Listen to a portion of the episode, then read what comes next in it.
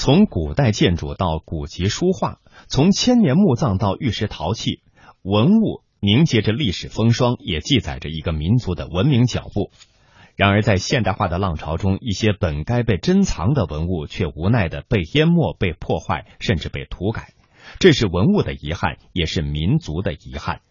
中央人民广播电台特别奉献致我们正在消逝的文化印记。今天起推出文物季，我们将透过文物保护现状，探寻如何让文物永生，让历史说话。今天播出青瓦白墙梦徽州，采自央广记者庄胜春、刘军。我要去波士顿，一个没有人认识我的地方。我要晨曦。而不是晚归余霞。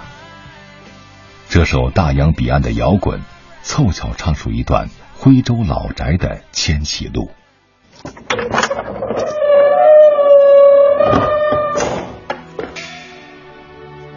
美国波士顿塞勒姆，一个以女巫为标志性符号的小镇，却藏着这栋建于清嘉庆年间的印鱼堂。作为皮博迪博物馆的一个展区，这里每天迎来送往，很多美国人得以第一次走进总在影像里看到的青瓦白墙之中，抬头望似水归塘的天景，凑近看木砖石三雕，皆妙不可言。二十年前，博物馆负责人南希·波林到安徽休宁黄村旅行。印鱼塘的主人正准备卖掉这座废弃已久的房子，双方一拍即合，当地政府顺水推舟，做了一个文化交流项目，老宅启程。两千七百块木件，八千五百块砖瓦，十九个四十尺的货柜，于一九九八年中国春节那天登陆异乡。经过六年组装修缮，二零零三年印鱼塘在异乡正式开放。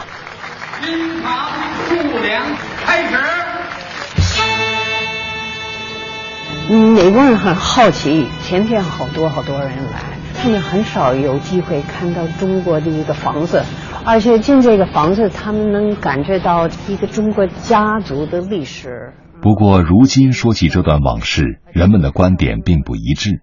有人觉得光荣，也有人觉得可惜。那印尼堂就这里呗？哦，印尼堂就在这里啊！再访印尼堂的故地休宁黄村，走过弯弯曲曲的路，一进到村口，就看见几栋老宅一字排开，岁月把白墙漂得乌青，正对着郁郁葱葱的水口，只有一栋二层小楼夹在其中。尽管建了仿古的马头墙，还是像极了一块伤疤。隔壁老宅的王大爷说：“这儿就是印鱼塘的旧址。”他不卖的话呢，他也不好处理，对吧？放在这修理也不好修，没有资金来买。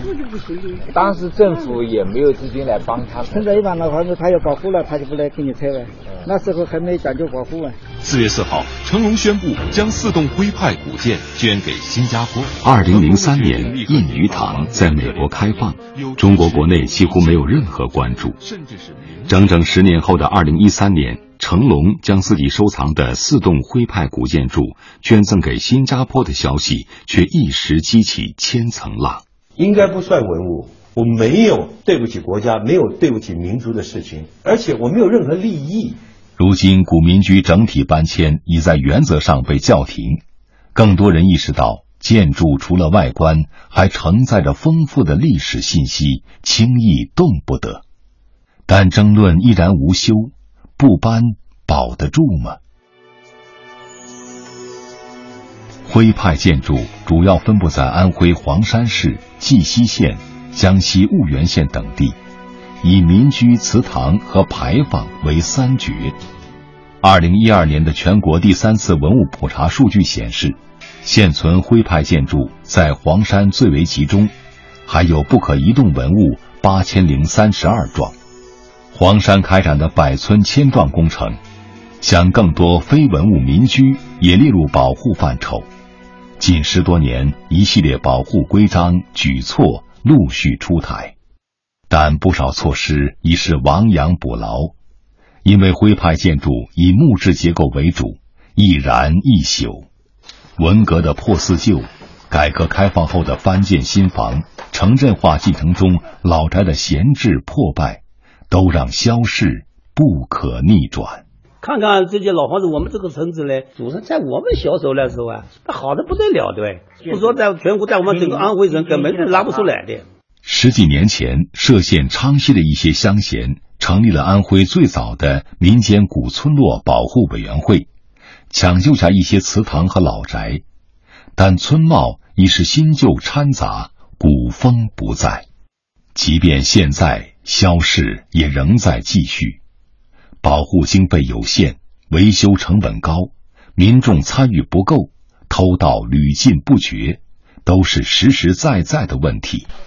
哦，是没人住了是吧？嗯，我不知道这里面有没有狗，狗挺吓人的。眼前这栋荒废的老宅，屋顶瓦片的破洞里透着亮光，顶棚耷拉在半空中，大梁裂缝清晰可见。最让昌溪乡文广站站长范海滨犯愁的，就是很多老宅都存在的土改遗留下来的产权问题。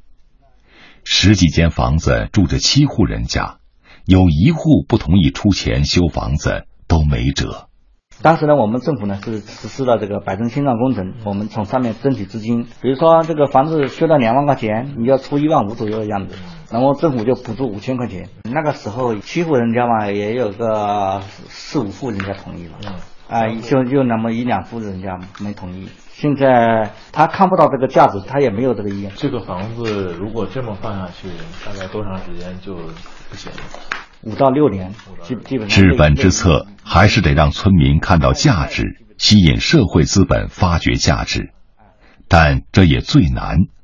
搞旅游开发，大家尝到甜头了，才能群策群力，又不能过度开发，伤了村子的肌理。那么多散落在各地的村落。形态风格类似，有的还偏远的很，怎么才能打出差异化，吸引更多游客？这是徽州民居保护的难题。我从山中来，带着兰花草，种在校园中，希望花开早。我从山中来，带着兰花草。晚年，胡适在海峡对岸写下这样的歌谣，寄托的正是对安徽绩溪的一抹乡愁。那山水灵气，那粉墙黛瓦，便是故乡的影像。可惜毕其一生，春花开又落，夙愿终未偿。青瓦白墙梦徽州，但愿大师的这份乡愁。